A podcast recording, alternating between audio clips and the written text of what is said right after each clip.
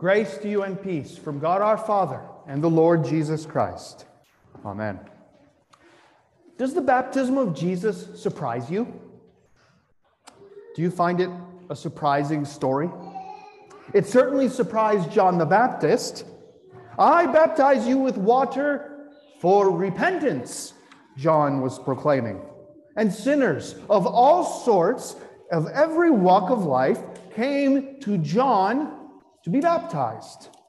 And that's why John was shocked when Jesus came and stood humbly before John asking for baptism.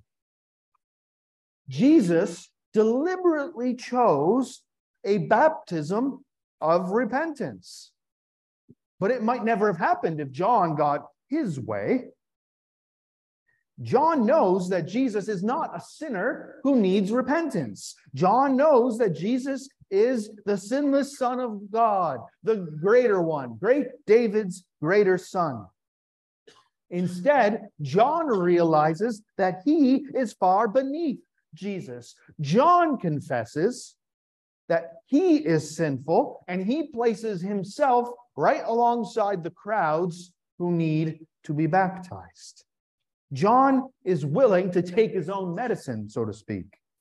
And it would be very fitting for Jesus to baptize John, the sinless one, baptizes the sinner.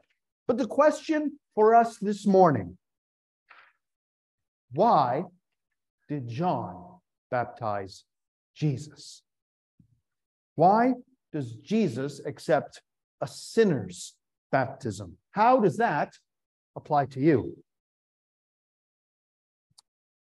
St. Augustine, Bishop of Hippo from the early church, he helps us to understand what's going on here. He wrote, The Savior willed to be baptized, not that he might himself be cleansed, but to cleanse the water for us. From the time that he was dipped in the water, he has washed away all our sins in water. Now, how does that work? Well, kids, big kids, listen up. Imagine for a moment a big flock of sheep gathered along the Jordan River. They're all pressing towards the water. One by one, they go down to John, who's standing in the river. Now, these sheep are filthy. They're disgusting. They're covered in filth and black sludge. They're they have burrs and thorns caught in their wool. They're ragged, nasty looking sheep. That's you. That's me. And as these sheep step into the water, John pours water over their heads and says, I baptize you for the forgiveness of all your sins. And all the muck and all the filth washes off those sheep. And they walk out on the other side of the water, pure, white, and clean. Sheep after sheep comes into the water, and all the dirt and all the blood and the thorns and the thistles wash off. Sheep after sheep are washed clean. And the water gets dirtier and dirtier. It's like a swamp now, covered like an oil spill. Imagine next one already gleaming, perfectly white lamb standing in the middle of all these dirty, disgusting sheep. This lamb is clean. He is without spot or blemish. He is perfect in every way. And now this perfectly white, woolly lamb comes to the edge of the water. And John sees him and tries to prevent him from coming into the water. I need to be baptized by you. And do you come to me? But this perfect little lamb answers, saying, Let it be so now, for thus it is uh, fitting to fulfill all righteousness. So this perfect, clean lamb steps into the water. And as he does, all the filth, all of the muck, all of the stain and the thorn and the dirt and the blood swirling all around the water is absorbed right into him. His wool is saturated with your uncleanness, with my unrighteousness, all of it. Then the lamb walks out on the other side of the river, bearing all the filth of each and every one of those dirty sheep. And now that water is clean and it is pure. In the river stands John, and he points directly at this lamb and he says, Behold, the Lamb of God who takes away the sin of the world. This is Jesus, he who knew no sin, the one whom God made to be a sacrifice for sins for us. Surely he has borne our griefs and carried our sorrows. He was washed so that we might be washed from our sins. Brothers and sisters, in this image, we have the baptism and the death of Jesus and our baptisms all wrapped up together as they always should be. The baptism of Jesus is his first step on the road, the road that ends at the cross. And on that cross, he earns forgiveness for all sins. And that is the gift that baptism gives to us. This baptism signals the beginning of something big for Jesus. This is Jesus's ordination.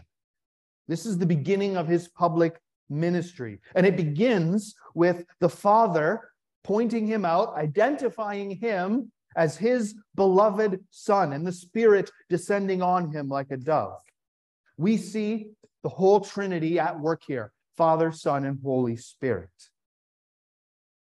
In receiving Jesus's or John's baptism, Jesus was identified by John as the Messiah.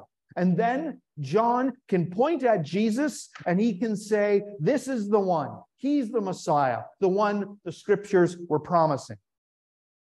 And Christ's mission becomes to defeat sin, death, and the devil. And his ministry brings to mankind eternal life and the forgiveness of sins. Jesus is here to fulfill the law for you by his perfect obedience and to become the sacrifice of sins in your place. John objected, Lord, this makes no sense. Don't you know that baptism is for sinners? But that's exactly why Jesus came. He came to put himself in the place of sinners. This baptism was different. He, Jesus was already pure. Jesus' baptism was necessary because he is the Savior from sin. Jesus is the sacrifice, the sacrifice for us. And sacrifices need to be washed. Every lamb that was sacrificed was first washed before it was sacrificed. Sacrificial lambs, as we learned in Bible class this morning, must be perfect and without blemish. Jesus is the sinless, spotless Lamb of God who takes away the sin of the world. He is your stand in. He's your substitute, the one who offers his life in place of yours, blood for blood. The baptism that Jesus stepped into was a baptism for sinners prostitutes, scoundrels, every type of sinner imaginable came to John in order to be baptized, to be cleansed from their past. Jesus had no sins to repent of, he had no past that needed to be cleansed. He was sinless and he was holy.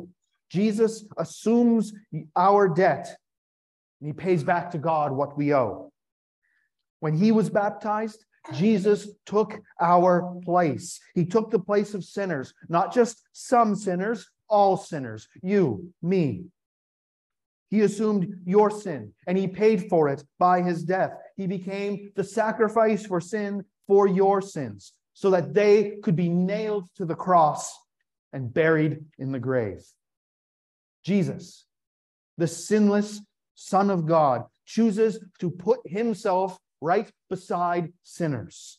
He connects himself with every baptism. It is Jesus' life and his death and resurrection that makes your baptism saving. Remember the words that God the Father spoke to Jesus at his baptism. The voice from the Father spoke as the heavens were opened. This is my beloved Son, with whom I am well pleased. In the same way, the Father says to you in your baptism, You are my beloved child. With you, I am well pleased. God is pleased with you. You are his child for Christ's sake. Everything that Jesus did for you is brought to you in holy baptism. There, in baptism, an exchange is completed. Jesus gives you what is his and takes what is yours. He gives you the life that you couldn't live. He gives you the death you should have died. And in exchange, he pays for your sins. He dies for your failures. The font is where you are reborn as children of the Heavenly Father, where you are adopted as God's children, where you are made heirs of the eternal kingdom, and where you are rescued from death, the devil, and all your sins. So, why was Jesus baptized? He was baptized to be shown that he was the spotless Lamb of God. He was baptized to cleanse the waters of baptism for you. The whole Christian gospel can be summarized in this one point. When the living God looks at you, every baptized and believing Christian, he tells you what he said to Jesus on that day You are my dear child. With you I am well pleased. You have fulfilled all righteousness in Christ because he fulfilled all righteousness for you. Baptism makes his death yours, his life yours, his righteousness is yours, his holiness is yours.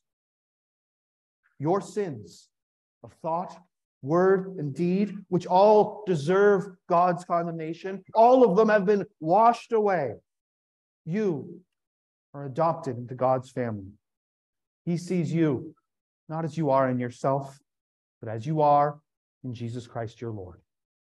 May that peace, which passes all understanding, guard your hearts and your uh, minds in Christ Jesus. Amen.